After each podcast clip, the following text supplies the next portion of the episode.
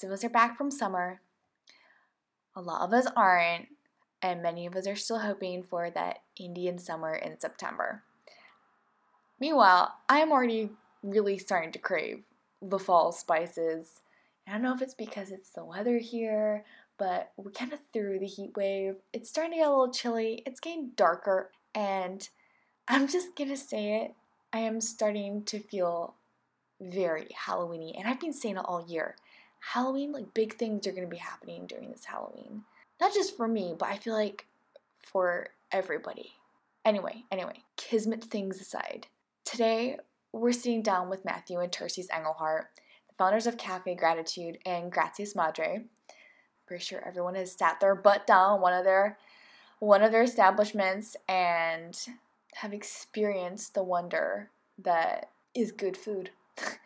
They're also the co-authors behind the book Sacred Commerce, Business as a Path of Awakening. Not to mention their home turf, it's this all-encompassing practice of regenerative living on their biodynamic Be Love Farm. This just to mention a few of the multitude of avenues through which they serve in their purpose. You know, the opening scene in Love Actually? That's kind of how I feel about this episode, or more specifically, Matthew and Terces. Now, I may sound a lot less sexy than Hugh Grant. I'll bet just as mushy in saying this, but there's no better way to describe these two as anything other than the simple acknowledgement of human love. This is Amen to Abundance with Matthew and Terces Engelhardt. A quick heads up, we're dealing with an overseas conversation here, so the audio may reflect this. Coming to you from Northern California in Amsterdam, the Netherlands. Well, I had an amazing childhood. My parents were great, and I'd say one of the formative things about my life is when I was 6 years old, my parents' best friends got killed in a car accident, and they had made an agreement to take their children if anything happened to them. So our family went from 4 to 9 overnight. I think this got me very used to the idea of community. And, as an adult, I've lived in community my entire life. And my childhood was very, our house was always full of people. We traveled a lot. We lived in Germany and Austria for a year each. Happy, great. No demon in my childhood that I'm still carrying forward. Lived in a small town in upstate New York with, very little crime. And my parents were political radicals and kind of agnostic atheists, but they started a Unitarian church. So it was eclectic and great and fun, and I rebelled, and in high school I read Autobiography of a Yogi and said, this is my party, and my rebellion was God. Yeah. And you lived in a teepee. And I lived in a teepee out of high school. Didn't go to college. Both my parents were professors. Didn't go to college. And so, what was that like? That family dynamic, from all of a sudden there's a whole entire, all these other children around you, and you're trying to find your place within the family dynamic. Well, I think for my mother it was difficult. I think for the older kids, children in the family that lost their parents, I think it was very difficult for the children that lost their parents, of course. I think my parents did the best they could. I think back in the early 60s, we didn't have the tools and the wherewithal to process grief. I think there was a strategy of just kind of moving on back then, and for me it was fine, and I know that it wasn't completely smooth for that other family, but that other family was our best friends. They lived a block away, so we were all already very close. I think everyone did the best they could. And, but for me, it wasn't. I don't remember it being traumatic at all. And did you find that, in what ways were you there for those other children? I was 7. Yeah, how was I there for that? I know that all of a sudden I had a younger sister who was, 2 or 3 when this happened. And I'd say I teased her incessantly and probably excessively. I don't think I was particularly there for them at that moment, but we're still family. That sister's coming to visit next month. I mean, that's beautiful that your family expanded in this way through such a tragedy, but that is still how how humans connect. Yeah, and I think it kind of set in motion a community-based mindset for me, because another interesting story about me is my brother and I married identical twins, and we lived in one house with one wallet and one checkbook for, you don't have checks anymore, but one bank account for 8 years. Yeah, just another one of those merging, melting stories, right? Yeah. And so, let's see here. I grew up in a military family. I've moved a lot in my life. And I'm the youngest of 3 girls. And let's see, I would say, my dad was a very patient, kind, fair, honest man. And my mom kind of ran a tight show, and actually had to, because she was oftentimes alone. And we lived, she lived in Haiti when there wasn't much development there. And we lived in Cuba pre-Castro. And so, but I grew up as an athlete. So my sister and I were swimmers. And I grew up as an athlete, but then I was abused at 16 by a military physician and kept it a secret to protect him. So then I lived with an eating disorder from 16 to 36. And then, my journey with, I grew up in a Christian home and was always very drawn to the story of Jesus. But then in the years of addiction, really, I was just kind of running and hiding and surviving. And then began my recovery 33 years ago when I was 36. And again, that was like drawing closer once again to God and really like a spiritual awakening, walking me out of those 20 years. And then my life's really been about giving back, working with young people. I primarily spent most of my adult years working with people between the ages of 16 and 36, and still do. I still do. I teach at our local church's leadership program, and most of our employees fall within those ranges. And Cafe Gratitude really was an opportunity to serve and give back and create a healthy environment for people to heal and grow and wake up. Yeah. So great. Amazing childhood. My parents we did amazing things and traveled a lot, sang and camped, and, great life. And I would say from the teenage years on, it was challenging. Again, in the 50s and 60s, people didn't talk about their problems. Eating disorders weren't even a thing. Nobody really knew what they were. People hid the discrepancies in perfection. And so, I'd say those were the most difficult and challenging times. And, the recovery's been miraculous and amazing. Do you know why that trauma manifested in a way that led to an eating disorder? Well, I think anytime you keep secrets, you feel like things are out of control. It was really a big betrayal. There was actually quite a premeditated setup for it. So I would say, I grew up in a home where my mother definitely was driven by perfection and grew up as a competitive athlete. So there was, just the predisposition for it was there. My mother, food was how she showed her love for you. I'd say so there were lots of markers for kind of destined to that. My sister, while her story is slightly different than mine, my sister struggled with alcoholism most of her life.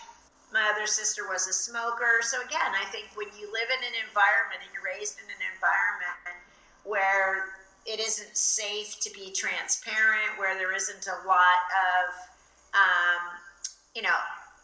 open, honest conversation about challenges and difficulties, I think they always manifest in some type of dis-ease. And today I think we're seeing it as, depression, obesity, sensitivity, suicide. I mean, I think it's not gone away. It's just expressing itself differently. And there's still, an ever increasing number of people struggling with food issues. And food issues are still masked in our world of, body perfection through exercise, working out, superfoods. It's not like it's gone away. Yeah, and we're seeing the gut. So it's such a prevalent factor in so many health issues today. So we're slowly attuning ourselves to who we are physically, mentally, spiritually. Having heard all of this, I'd love to hear how you would say both describe each other as you are today. You mean you want me to describe Terces, right? Yeah. Okay, great.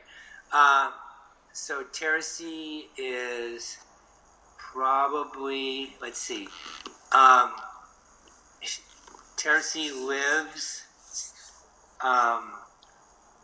she puts love in action as much as anyone I've ever met. She is not talk about love, but actually serve love and show up in action.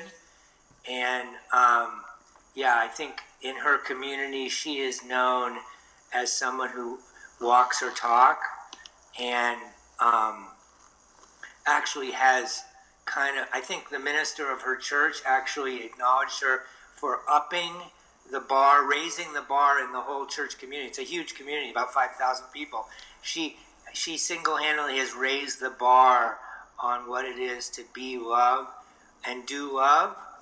That's how I would describe her. I would describe Matthew as a seeker. I think he's always seeking. I think all of us want to love and be loved, and we want to belong, and I think that's kind of a lifelong journey for all human beings, however that might look. But I would say Matthew is a seeker. He's definitely a rebel, and he's probably one of the most generous human beings I know. He loves to contribute to other people, and he doesn't really miss too many opportunities where we can, support, encourage, invest in, guide. So we're kind of always reaching out and looking for ways in which we can make a difference in someone else's life. I think he's really committed and on a quest to, live free of, or as free as possible of, the demands of the ego, which I think probably lead to also his extreme generosity. I would say that's probably his primary focus is embodying more of God consciousness and less of egoic, distractions. So he's, does deep internal commitment, deep internal work, and at the same time, he's very generous, in the communities we walk in. And how did you both meet? We met at Landmark Education, which is you should know, in Holland they have it, but it's a transformational business that's been going on they provide workshops worldwide, and they do something called the Landmark Forum, but we were both in a course at Landmark. I was coaching a course, and Matthew was in a course, and I went on to be on staff there. And Matthew, we were both stepping into and being trained up in leadership when we, fell in love and realized we didn't want to be separate our whole life, traveling all over the world, and so. that was really what birthed Cafe Gratitude. Was we knew we were committed to transformation. We wanted to find a vehicle. We felt like it would be awesome if people could be transformed around great food and a kitchen table. And that was really the initial concept and perception of Cafe Gratitude. So how have you found that you've built upon each other's weaknesses within your partnership? Well, I would say that, you know, we're very different, and yet we have very similar commitments. And so, you know, if you participate in a workshop of ours, you can see that we you know, can finish each other's sentences, but more so than that, we each bring a perspective that enhances the other person's perspective. So I'd say the combination of our voice is much more powerful than either of our voices individually. And I would say, you know, so I'd say one of the things that Terce didn't have before she met me was the idea of abundance, and that, you know, spirit is an abundance, and abundance has all the qualities of abundance, and that money is just an expression of that, and that, that money can be spiritized, that it doesn't have to be always on the fallen side of life, and mostly it is, but... well, that was really your dedication and commitment before we met, was your spiritual path was spiritizing money. Yeah, so I had done a lot of work around completely changing the money conversation internally, and I think Terce hadn't had that piece yet, and so... in terms of like what it provided her, that was, we'll call it a weakness, that she really took that and flew with it. And, you know, out of that we created Cafe Gratitude and so forth. Sacred Commerce, Gracias Madre, yeah. Really what Matthew and I have done together in our lives over the 16 years we've been together has been birth the community known as Cafe Gratitude and Gracias Madre, which is much more vast than just the people who come in and dine with us and the people who work with us, the team of people who work with us, because we've led workshops all over, and, you know, so the community is vast and far-reaching, more so than any of us know, and that's really what we've done with our life, is kind of build, sustain, encourage, and support the growth of that community. And still, that's what we do. And Terce has the stamina perseverance thing. Her animal medicine is elk stamina, and I hit a wall, and I'm like, let's let go of this, and she's like let's go through with this. That's right. Yeah, so, I would say both of us share the quality of we'll do whatever it takes to get something up and going. And I would say Matthew is a quicker initiator, and I'm a more sustained finisher. Yeah. And before the book Sacred Commerce, correct me if I'm wrong, but the two of you created a board game called The Abounding River? Correct. Yeah, that was before everything. That was the first thing. You know, we were really trusting God, or trusting spirit, or trusting inner guidance, however people identify that. And the first insight that we received was invent a transformational board game. And neither of us we don't even play board games, and neither of us were board game inventors. But that journey of creating that board game over a year really was the foundation of Cafe Gratitude, because we ended up creating this board game, and then we were like, well, what are we going to do with these 500 games?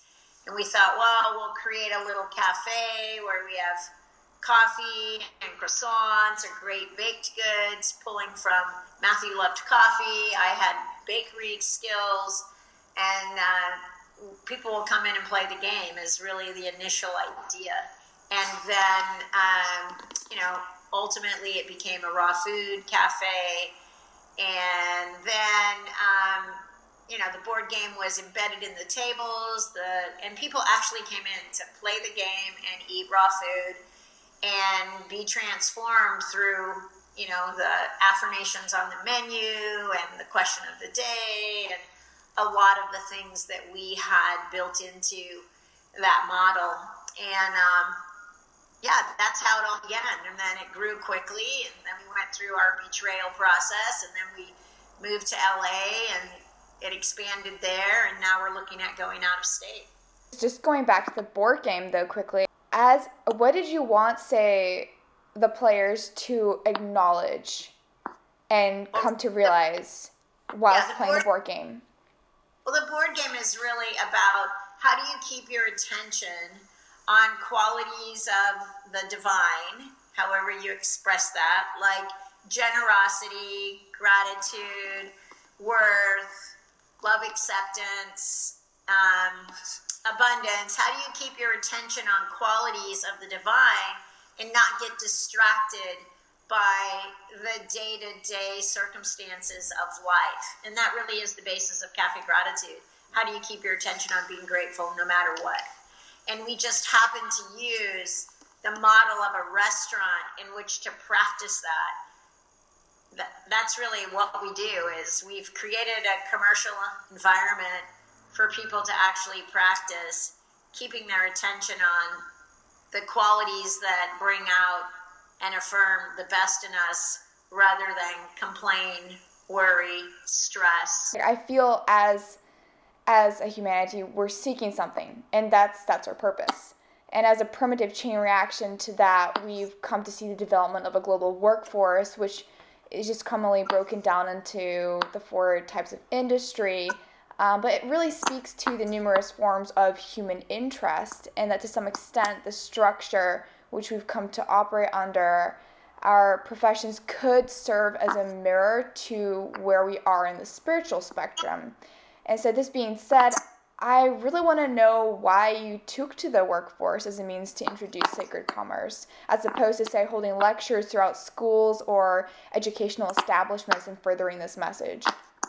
Well, most people spend 90,000 hours in a life at work. Oh, yeah. So we spend most of our life at work, most of our awake life at work. So it seems like work is a much better place to, if we can get a transformational environment in at work, that seems like a way more powerful thing than a lecture, which is theoretical, rather than where the rubber hits the road, application, something that actually produces something. Can you produce something? Can you be productive and at the same time transform your life, rather than some theory of a lecture? But by the way, we have done trainings in schools in Mexico, so it's not that it isn't applicable to school, but we felt like commerce, we spend most of our life in some kind of commerce. So and also I would say, we didn't want it to be you go to work and then you invest in your personal growth on your free time. We actually wanted to work on not increasing that split of work play or work growth, but get that it's one life, and that work is an amazing opportunity and an optimal environment to do personal growth because you're in relationship, particularly in the service industry, which we're in, the service and hospitality. And then there's the element, because of course, coming from my background, there's the element of we really led the way in healthy plant-based food. 16 years ago, there wasn't commercial almond milk or cold processed coffee or green juice like there is now. So we kind of forged our way so that we also could provide the healthy nutrition, which supports the internal work. It's tough to do internal work if you're living on processed foods, caffeine, and sugar.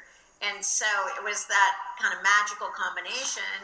And then also the element of finances, when money's involved in it, because a lot of our initial work was in that realm, what Matthew was sharing with you about abundance. When he shared with me and I learned about this kind of abundant thinking, which by the way is not manifestation, then I was like, well, let's share this with everyone, because it's another quality Matthew and I have is when we're exposed to something, when we see something that we think is and, you know, has an advantage. We've experienced the advantage in our life. Both of us are called then to share it with other people. So initially our work was very much around viewing life from an abundant point of view.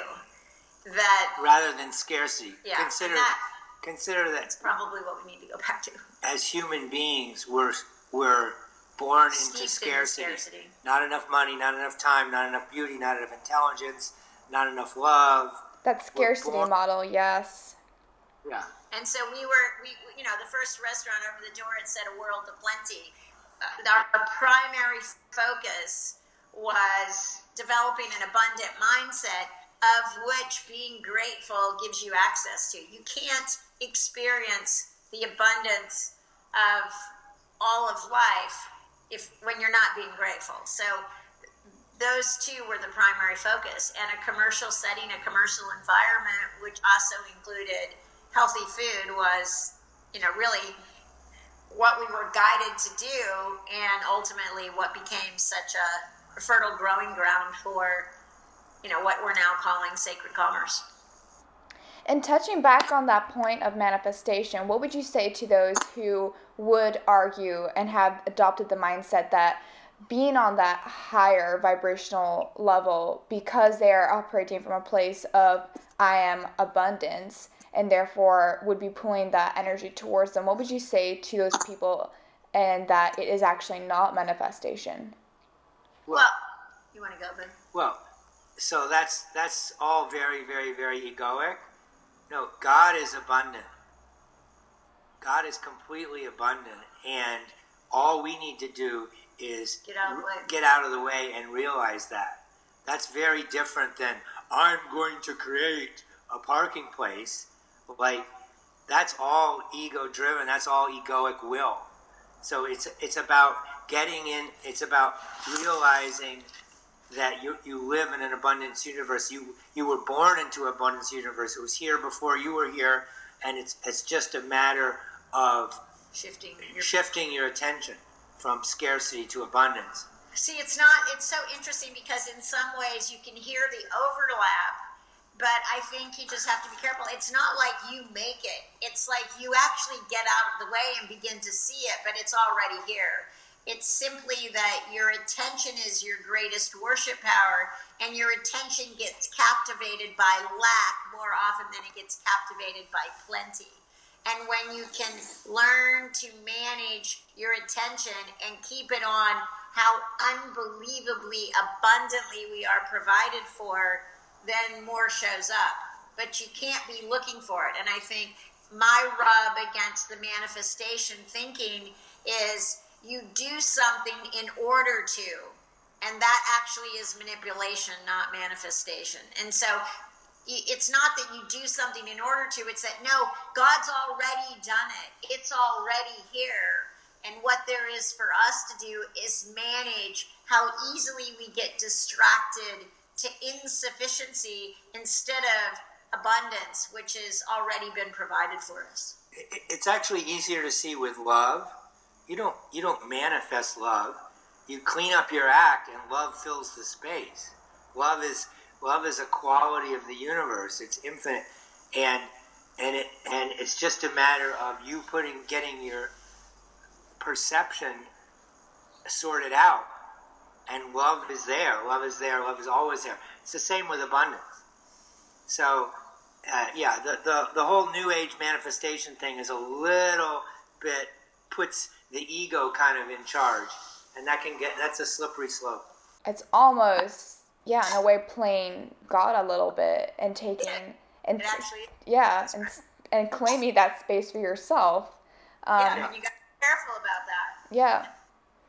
And so, what did that look like in translating this dialogue to your first employees and the people that really came on board during those early days to form that basis team? Well, it was exciting and fascinating, because basically we had, a small crew, 11, 12 people of... street gypsies. We say that term with love, right, with affection, street gypsies. Oftentimes young people who wouldn't have considered themselves the most employable, They were rebels. They were people that were seeking. They were looking for something different.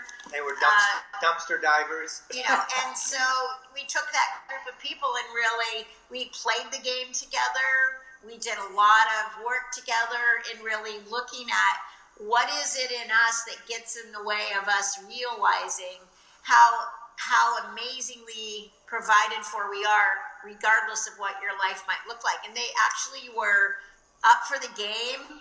They played full out. You know, not everyone stayed on board. Some people didn't.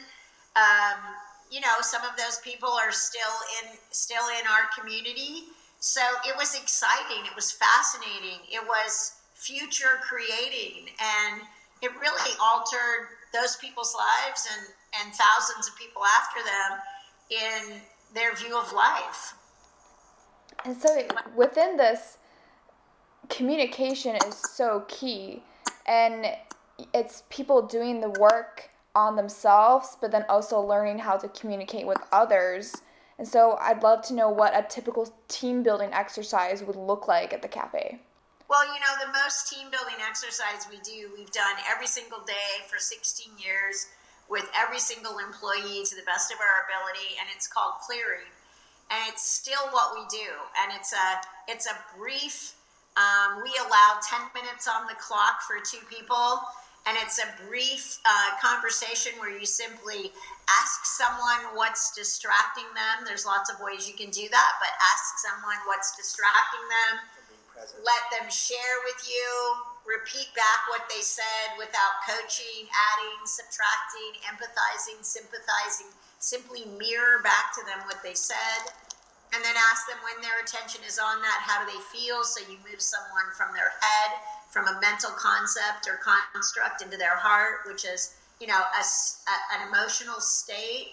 And then repeat back to them the emotions that come up, that surface when their attention's on that. Thank them for sharing. And then the second question is a question that brings them into the here, the now.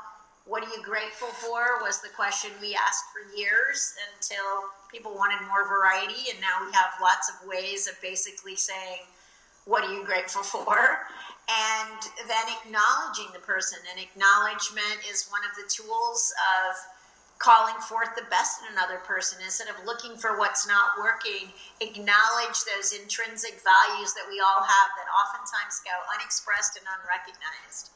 And the truth is, we can shift any community with the tool of acknowledgement. We still do that every single day in our restaurants with 700 and some people. And how it creates community is that people really share deeply because it's a safe space.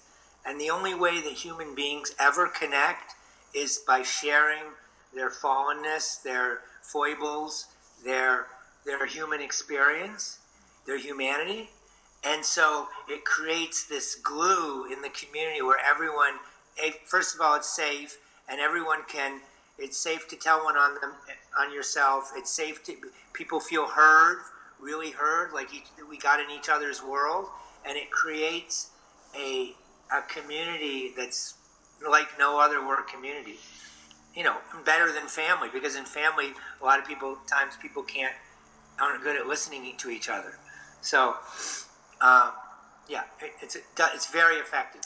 And we continue to, you know, we've built this farm up in Vacaville. We bring managers and employees here for training and incentives. So we continue to develop the communication skills of our people because you're absolutely right. It all happens in communication. And, you know, you see in Sacred Commerce, there's a whole gamut of tools that we teach. We call them the 10 tools for a powerful or grateful community. And we still teach those. And it's always what we'll be doing because you get them in, they fall out. You get them in, they fall out. Because human beings have an amazing capacity for taking things for granted and not necessarily keeping in place things that support them most. And so we're here always on the sidelines, encouraging and coaching and supporting our people in keeping those tools in and actually using and applying them in their life. People, all they want at the end of the day is to truly be acknowledged and loved and that they have a hand to hold. Absolutely. given that both of you have the years that you have been in this, just how have you seen the masculine and feminine energy differ in terms of communication and teamwork?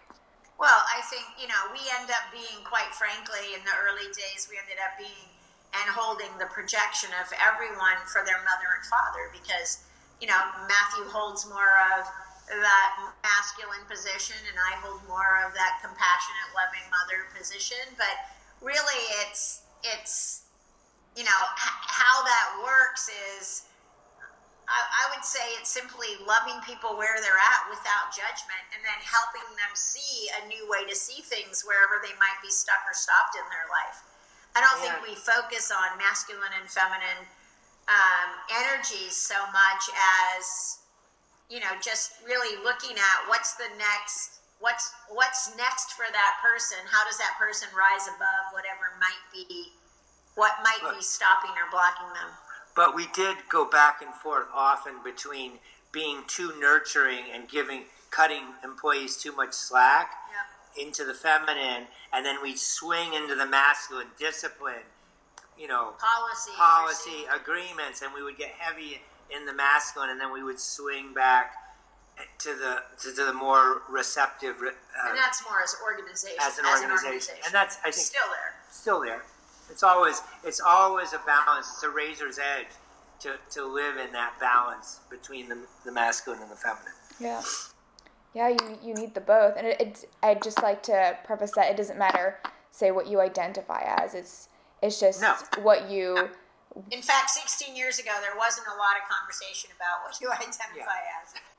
But now we're finally in a space where people can come forth, and not all of us are able to do that, and there's acknowledgement towards that, and that spaces such as yours are safe. Yes. Yeah, because partly what that's about is just loving people where they're at. Yeah.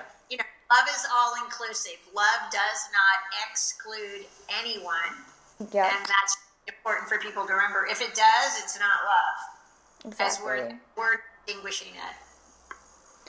And so now that we know a little bit more of the dialogue with the people working at your establishments, I'd love to know how you've gone about countering the customer and the employee experience. Like, if a person enters an establishment and they come in with a certain energy, a certain vibe that just, they're there for the food, but that's all it is.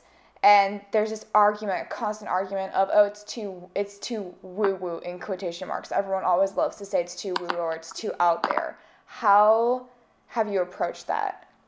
Well, I would say that in the early days we had much more of that because we were.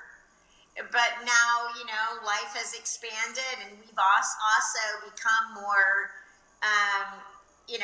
more organized, more systems, less, very much less woo-woo. So I don't know that we ever hear that. I'd say there are people way more woo-woo than we are, or than our company is.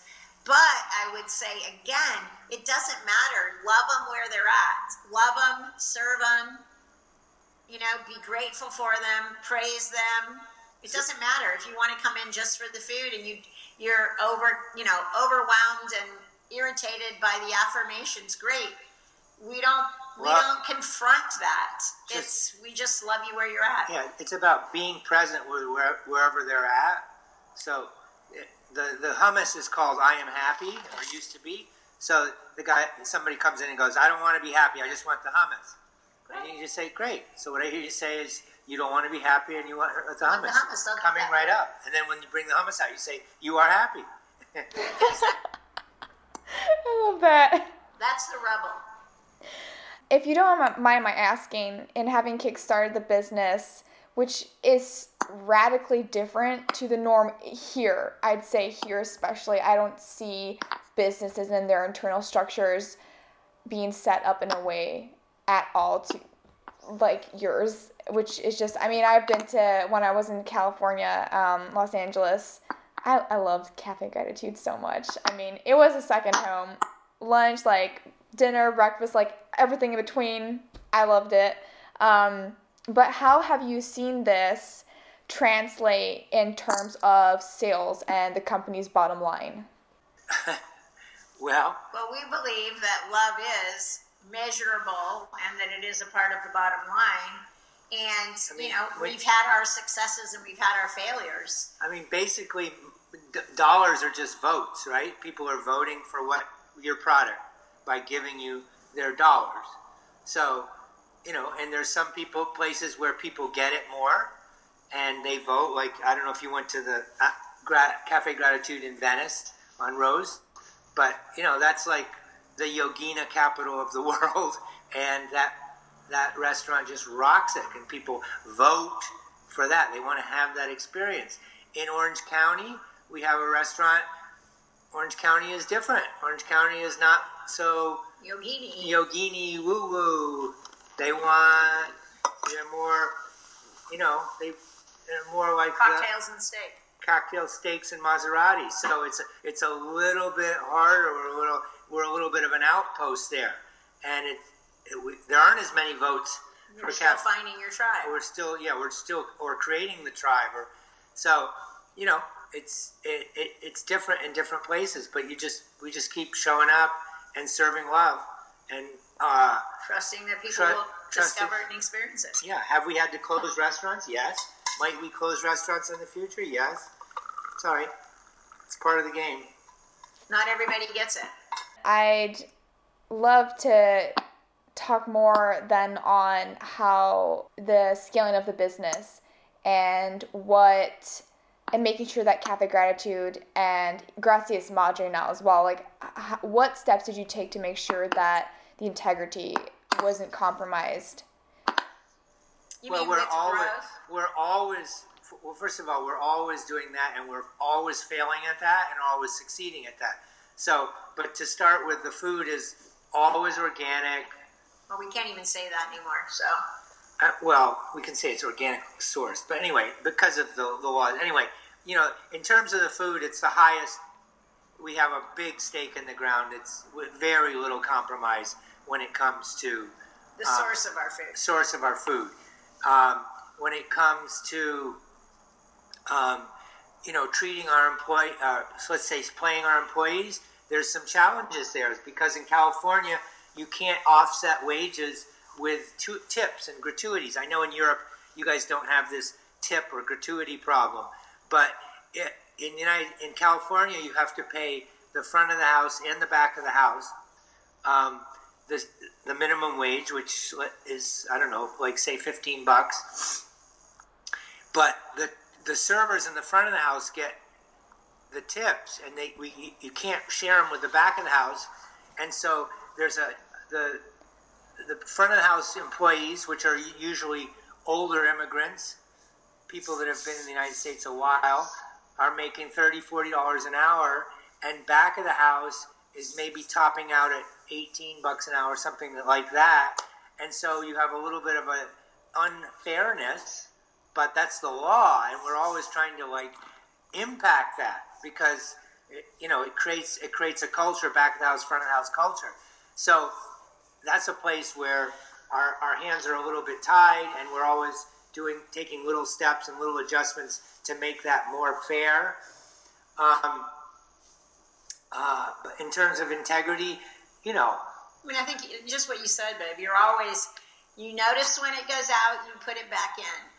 We're a business, we have a business structure, we have handbooks, we have policies, we have procedures, we have all of the elements that a normal business has. And then we also have compassion and empathy, and we see the opportunity to train people and being honest and showing up and seeing that they're valued and an important member of a team. So we have all of those elements, and we're utilizing both customer interaction and then team building to actually build the skill set that would have people be, their best person. We serve and deal with a lot of people, so we're always putting the correction in. And our biggest mistake has probably been keeping people that don't want to play the game we're playing too long. And we've learned that lesson over and over again because we have a tendency to over believe in the goodness of people And sometimes people aren't up for actually changing their attitude, having their life, be founded on goodness. And that life's an inside job. And that it can't be done to them. They actually have to participate with us. Yeah. And do you feel that the careers people are choosing and the integral structures of brands, as well as the way in which they interact these days, are maturing in a way that facilitates human connectivity and empathy? Oh, I don't know. I think it depends on where you put your focus, right? I would say, in some ways, I'd say yes, much more than before being, just our experience. And in other ways, I'd say, it's harder for people to build a face-to-face connection because people are so used to screen relationships. And so again, but I see that as an opportunity for us to up our game and help people really learn the value of personal interaction versus electronic connection. And so you introduced this way of living, really, it's a lifestyle. Absolutely. And I'd love to know how you've seen it impact, on a more personal level, your family. Well, I think, both of our sons, two of our sons married customers. Oh, really?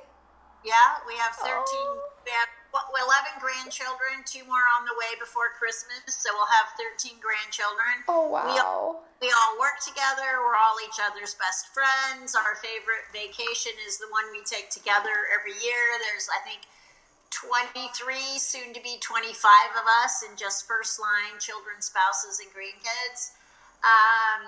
I would say, while we've got 5 children that each have raised their children slightly differently, all the kids are amazing, and they get along, and they love to be together.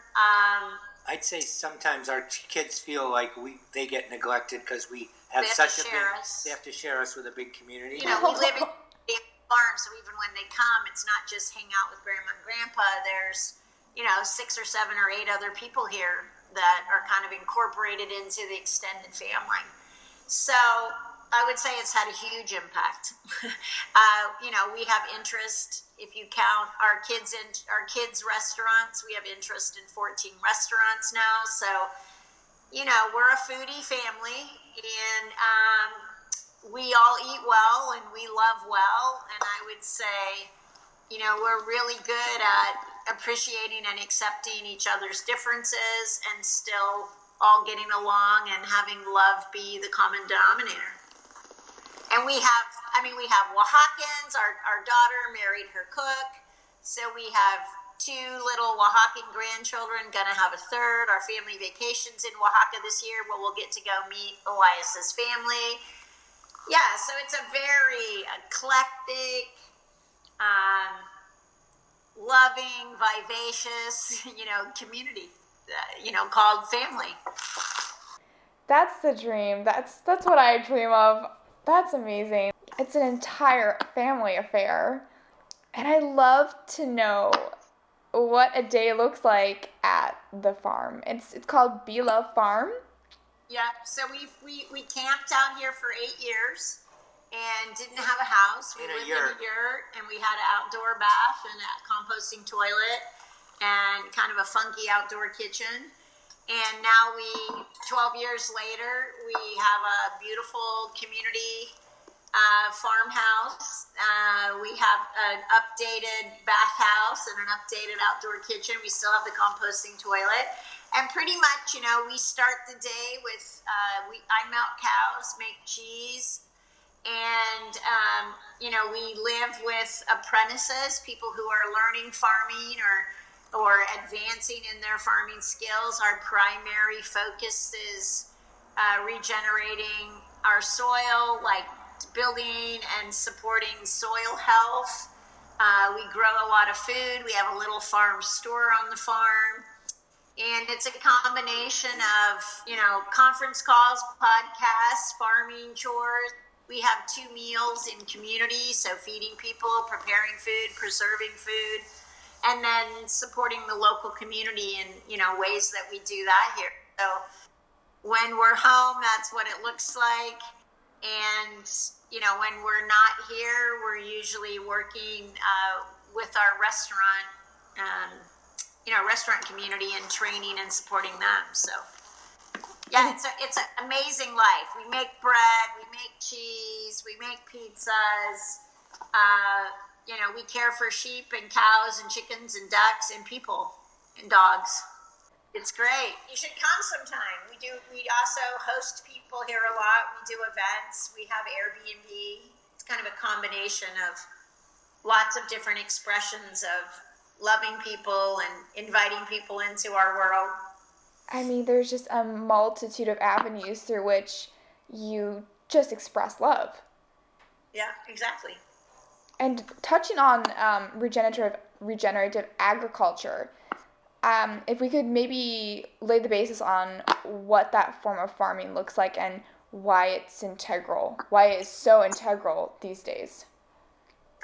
Well, basically agriculture is the most degrading and polluting industry on the planet, and it's done more to impact the planet than any other enterprise. As you probably remember from school, Sahara Desert used to be the grain bowl of the Roman Empire, and where civilization started was called the Fertile Crescent, which is that area that kind of goes from Syria through Iraq. Well, there's nothing fertile about that area of the world now because we have degraded the soil and desertified the soil. So that's still going on. It's happening all over the world. And it's only because we have this global food system that it's not as apparent as it could be. But basically, the regenerative agriculture is that we can actually grow food on a particular, we can steward land in a way that we can grow food on it, and each year the carrying capacity of the soil, the life carrying capacity of the soil will be increased, not decreased. So it's rather than, agriculture is a degrading proposition. There's a lot of conversation about sustainability, but sustainability is just sustaining a degraded system. There's actually ways of farming where each year you're increasing the yield, you're increasing the carrying capacity of that property and still produce food. And that's what regenerative agriculture is. It's using the principles of nature to produce our food rather than the principles of mankind. Ego. Yeah. I mean, I have to ask, what are your favorite recipes? It's spring, summer's coming. There's just living with the seasonal produce that you're seeing come into bloom. How are you putting these to use in the kitchen? Well, right now we have asparagus, so we're enjoying asparagus. We have a big wood-fired pizza oven, so we make sourdough pizza with asparagus and other toppings on it. That's pretty good. Right now we're just beginning really, a spring garden. We're planting, but, we still have, we have lettuces and kale, but mostly it's just green and lush. Remember, we don't get rain in our summer months.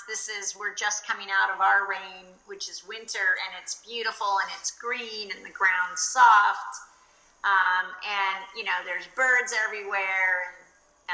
It's just so lush. Flowers, it's such a lush time of year. And soon we'll be swimming in, late spring, early summer produce. And one of the little world exclusive recipes, if you come to Be Love Farm, you can have sometimes, not always, is colostrum ice cream. So what is that?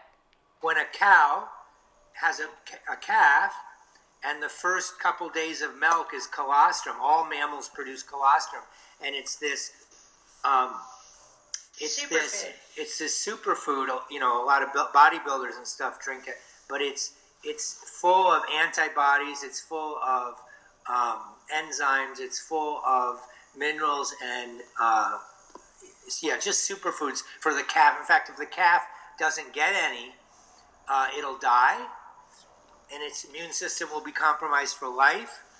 But the cow produces more than the calf needs, and so we always take some off. And it's very thick. If you let it settle in a glass jar, it actually has a color like an orange to magenta. It could be orange or magenta color. And it's super creamy and super rich.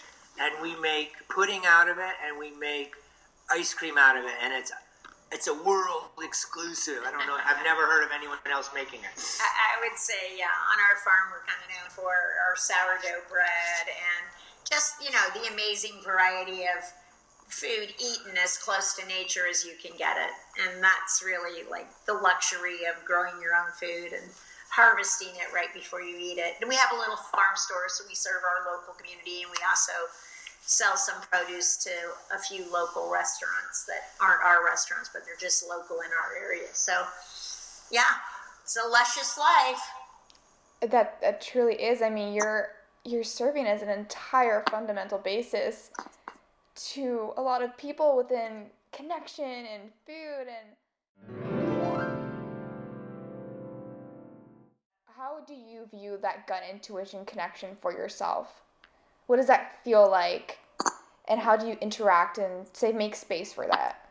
Well, I'm happy to go first. I would say, you know, I would say certainly since recovery, but even prior to that as a child, I would say I've always been obedient to my intuition, and when I'm obedient, miracles happen, and when I'm not obedient, life's more difficult. And I've just learned to trust and listen to that, and it's taken me to some amazing places.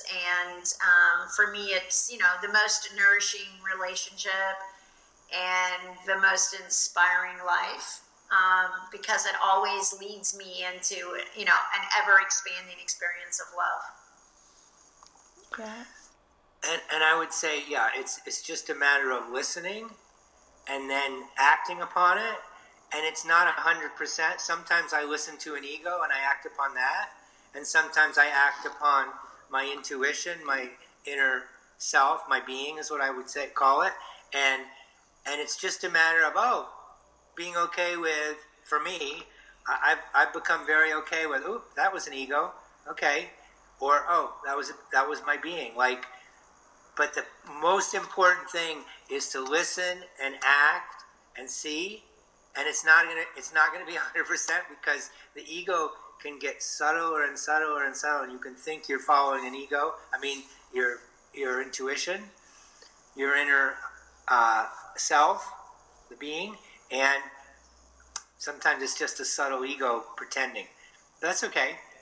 The life of a warrior is just acting upon that inner voice and being okay with making mistakes. Oops. I love that, the life of a warrior. Sometimes you're going to get tricked. Yeah. Yeah, you get blindsided by that ego. This is Matthew and Terces signing off for Guts and Glory. This was Amen to Abundance with Matthew and Terces Engelhardt. Refer to the show notes to further get to know our guest. Share your thoughts and show us some love by subscribing or get in touch to be featured on the podcast. Released every other Monday. Thanks for lending us an ear. Pass it on the mic.